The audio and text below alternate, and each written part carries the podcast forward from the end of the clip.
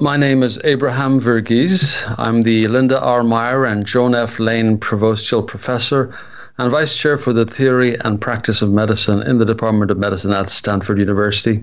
I'm the author of My Own Country, The Tennis Partner, and Cutting for Stone, as well as short stories and essays. In this essay, I argue that good patient care is found not on a computer screen, but in being truly present with patients. Recently, a colleague asked if I would address a small, informal, quarterly gathering of hospitalists. We settled on a date, and when she asked me for a title for my remarks, I offered Presence.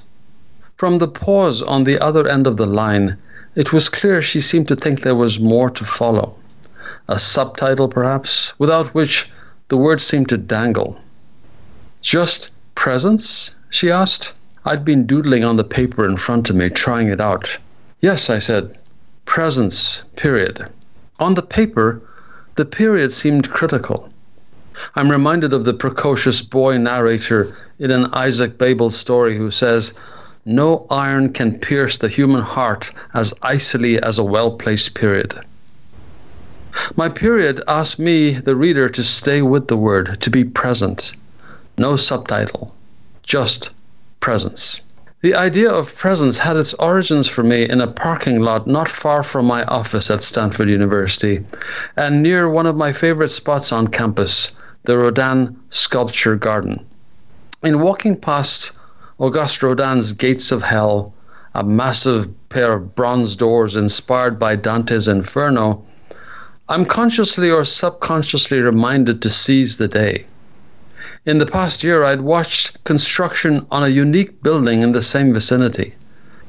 The signage said it was to be the home for the modern art collection of one family, the Andersons, who were giving the collection to Stanford. From a distance, it looked like a cake box sitting on a narrower and well lit square pedestal. It occurred to me that the intent of the university and of the Andersons might be that the collection should not only enhance our lives as viewers, but specifically enhance our lives as educators, even in fields far removed from art history, fields uh, such as my own of internal medicine and infectious disease. In clinical teaching, I've tried when I can to link art and medicine using such iconic paintings as Luke Fildes' The Doctor. But with modern art, with the abstract, it feels challenging to make such a connection. In truth, modern art has always felt a little intimidating to me. One afternoon, shortly after the museum opened, on my way back to my car, I impulsively decided to walk in. It was spring. I felt brave. I imagined the punchline Physician walks into Modern Art Museum. After all, this isn't a place where we routinely find ourselves. Or if we do, it's not related to work. Personally, I felt my visit was related to work, and not just by proximity to my place of work.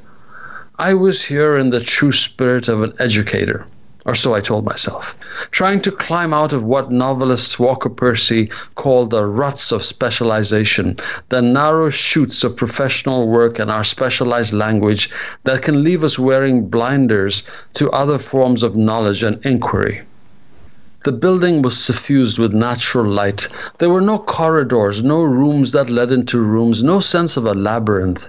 Instead, it was open, the cake box sans cake. I could and did stroll around the whole thing in 15 minutes. It was much less intimidating than, say, the Louvre, where a tourist popping in for a few hours after standing in line for a long time can come away overwhelmed, feeling the mind has been shrunk instead of expanded. And yet, the compact space, by museum standards, held a who's who of modern art Jackson Pollock, Mark Rothko, Willem de Kooning, Wayne Thiebaud, and many more. Iconic names. I had a vague cognitive knowledge of that kind of art, but no experience. Just as I might know who RuPaul is, or 50 Cent, or Amy Winehouse, but don't ask me to hum a tune. I was pleased with myself after my visit whatever fears I had about being grilled about my knowledge by docents or scrutinized by security guards or finding the art to be opaque and mysterious were unfounded. The place was inviting and friendly. From then on, I made it a practice to stop in. It was in the repeated visits that I began to recognize and relate to certain paintings and sculptures. If I imagined myself to be a crude but sentient probe being sent into orbit around an unknown planet, then in my loop, my antenna received different and discrete stimuli. I was surprised to find I didn't really care for funk art, even though funk art is figurative, featuring recognizable things such as fish and words. I wasn't drawn to it, not yet anyway. My reaction was the opposite to hurry past. But I found myself seeking out the bench in front of Pollock's Lucifer and Rothko's Pink and White over Red. The scientist in me recognizes my bias here. These are well known artists, their works, the jewels of the collection, and the benches strategically placed. Still, I believe it was more than that. I was also responding to the inherent appeal of these paintings, even though the words to explain why didn't come easily. On Thursdays, I have the great privilege of making afternoon rounds with the three chief residents in internal medicine at Stanford Hospital. They often have a patient in mind for the four of us to see. These sessions are about reading the patient's body as a text, about bettering our skills at mining the body for all it is saying. But we make all sorts of diversions. And one afternoon, in lieu of the bedside, I took them to the Anderson collection. I made no claim to knowledge or purpose. I wasn't the tour guide. I just walked them through a space that was new to them. In doing so, I thought of a connection to our clinical work. I drew an analogy to the phenomenon of transference and countertransference in patient care. In psychiatry, for example, patients can develop feelings for the therapist. This transference is often useful for patient and the therapist to dissect. Countertransference refers to the feelings the therapist develops for the patient, feelings that range from anger to, to attraction. Such feelings are normal and important to recognize in oneself, primarily so as not to act on them. Walking among these paintings and observing our responses, both positive and negative, was a means of being self aware and attentive to a variety of countertransference. After nearly a dozen visits, alone and with others, even though I wasn't consciously trying to relate the art to the pedagogy of medicine, I began to make connections. My tool is the medical gaze, the desire to look for pathology and connection, and it would seem there was no opportunity for that within a pigmented square of uniform color or a rectangle of haphazard paint splashes. But in me, a profound and inward sort of observation was taking form. Pollock's piece, Lucifer, had a manic energy a seduction, not unlike some hypomanic people I know. We all know them. They seem more prevalent than they really are, such is their energy. The force was confined to an elongated rectangle against a white wall. I could imagine the frenzy of an artist standing over the canvas, no easel here, throwing paint at it, using different colors, using anything but a brush, turkey basters, syringes. At times I felt I was looking into a mind, his, or maybe mine, and seeing the neurofibrillary tangle. It was not the mind depicted in the static histology slides of medical school. It was dynamic and alive, like watching thoughts emerge from a substrate of neurons or a dream evolving. Yet there was order in the midst of that anarchy. From a distance, the random splashes of color looked mostly black and green, and only when you got close could you see thin streaks of vibrant yellow and blue and red, which were nonetheless necessary for the energy perceived from afar. My response to Lucifer was far from constant. It seemed to have a connection with how my day had gone.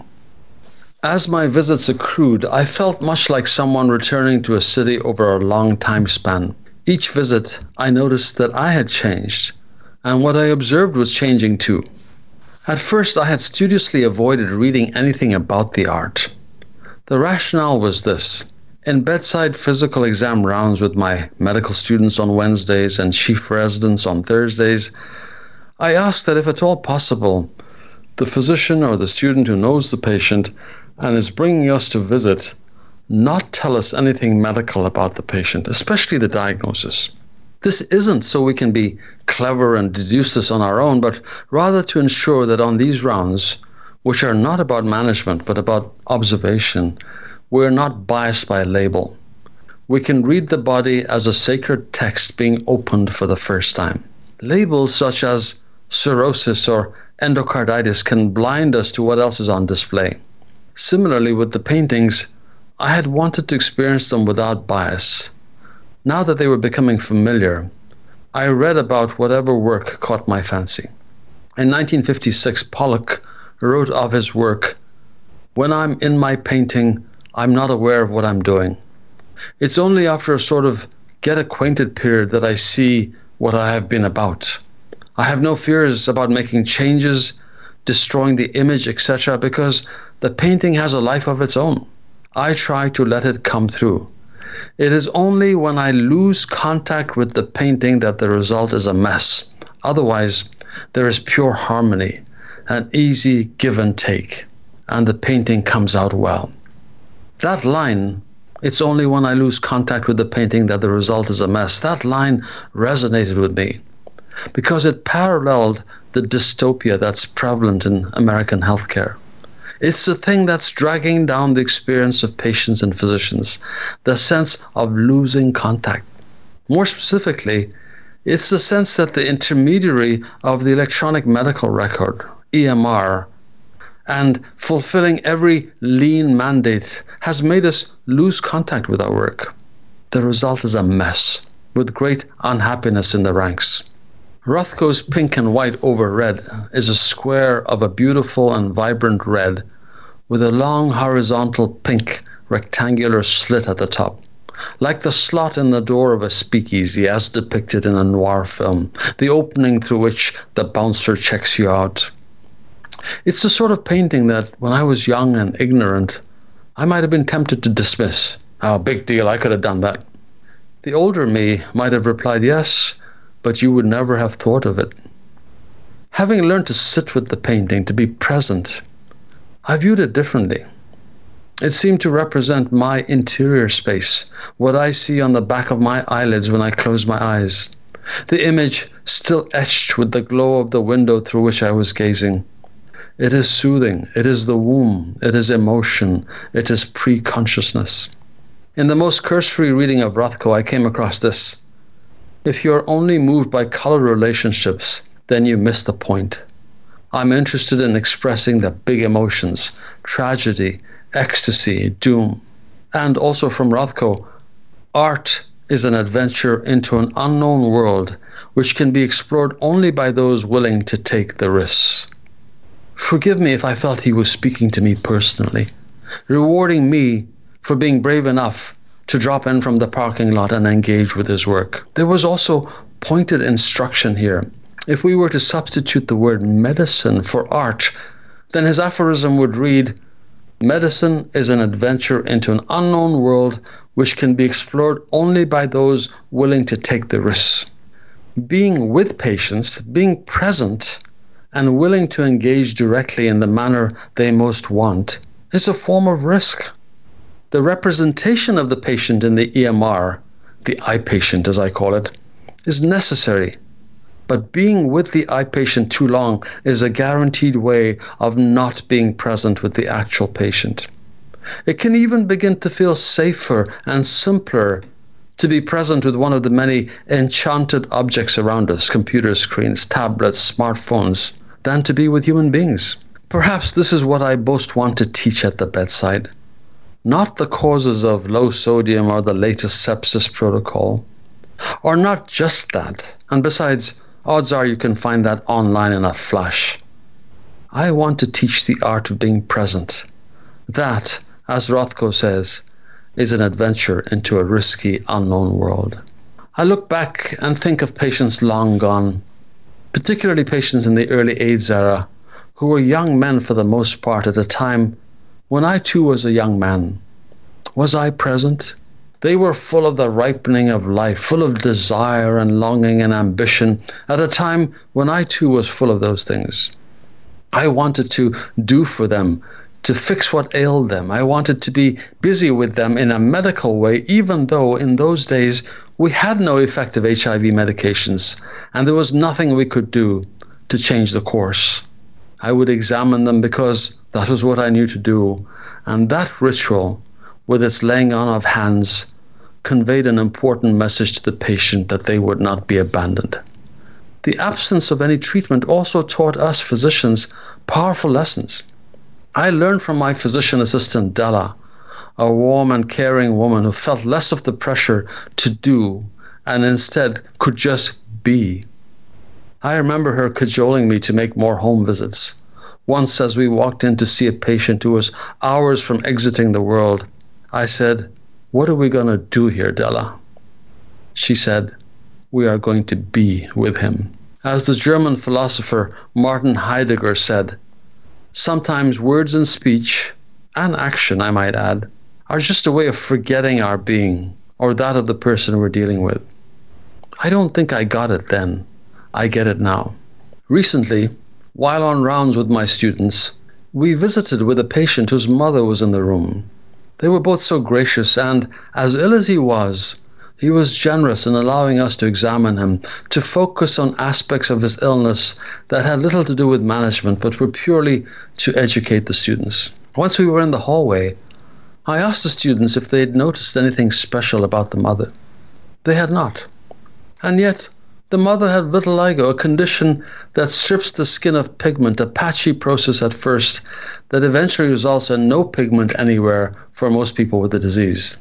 While it had no bearing on the son's condition, it was a striking observation because the son had darker skin and the mother was almost white. Had we entered as true beginners without honing in on the label patient, they might have seen it too. That sense of starting with a blank slate is a feeling I relish. It's become harder to come by. Increasingly, students have a flipped patient experience where a new patient is someone they've already met in the computer, having read all their labels before seeing them in the flesh. It is as far from the blank canvas as one can get. My colleague, Alexander Nemerov, an art historian and Stanford professor, recently gave the first lecture at our university, an occasion when all thousand plus Stanford freshmen gather in Memorial Auditorium on their first academic day to hear from a chosen faculty member. In his lecture, Nemerov spoke of Helen Keller, who at 19 months experienced a febrile illness and subsequently lost sight, hearing, and therefore speech. She was in darkness until a remarkable teacher, Anne Sullivan, came into her world. Nemerov described his own visit to the Keller home in Alabama and to the now famous water pump on the property as if visiting a shrine. There, after months of struggling to teach Keller language through signing, Anne Sullivan had held the young girl's hand under the flowing liquid of a hand pump and repeatedly signed out the word water in her palm. Suddenly, she broke through. The child understood, as Nemerov says, that the word and world could almost magically be the same thing. I resonated with the image of Keller at the pump it seems to me that our efforts as teachers are encapsulated in that moment. Our job is to allow the student to see in this way, to open up their world. What is it I want my students to see? I want them to see the signs of disease, the phenotypic manifestations of disease that get buried by the hype around genotype. I want them to see that the outline of a cigarette packet in the shirt pocket of a male patient tells us much more about the patient's risk of sudden death than anything in his genome. So much of diagnosis is to be found in the history and the physical, which in turn guides us to order tests more judiciously. Those visits to the bedside with my students every Wednesday and Thursday, guiding hands to feel spleens and eyes to observe neck veins, are like putting their palms under the water pump, allowing them to feel and connect. Beyond that, there is another kind of seeing that's even more important. Disease is easier to recognize than the individual with the disease, but recognition of the individual whose care is entrusted to us is vital to both parties. There are some simple rules. First, we must go to the bedside, for that is where the patient is. It's a vital and simple step, but harder than it looks. It simply isn't possible for the patient to feel recognized and cared for when they feel unattended.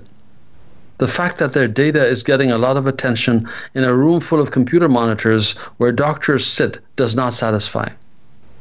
The gravitational forces of the hospital are always pulling us away from the patient to a screen, and it is not our doing. We are chained to the medical record, and every added keystroke adds another link in the chain. We must be unchained. Second, when we go to the patient, it follows that we must listen and we must examine with skill. The patient's disease is not located on an image in the computer, nor on a histology slide, nor in the numbers of body chemicals. It is located in or on their body. To touch that place that hurts, to examine the body, is to affirm the locus of their illness. Third, one must revisit and revisit as few things are completely revealed at the first encounter.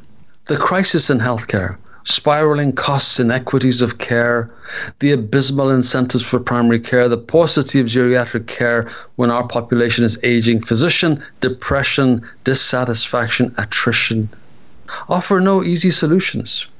There are a few things that are timeless in medicine, unchanged since antiquity, which we can keep front and center as we bring about reform.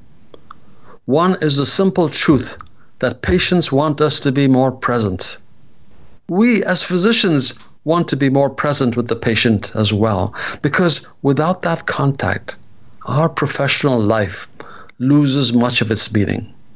It's a one word rallying cry for patients and physicians, the common ground we share, the one thing we should not compromise, the starting place to begin reform, the single word to put on the placard as we rally for the cause presence. Period.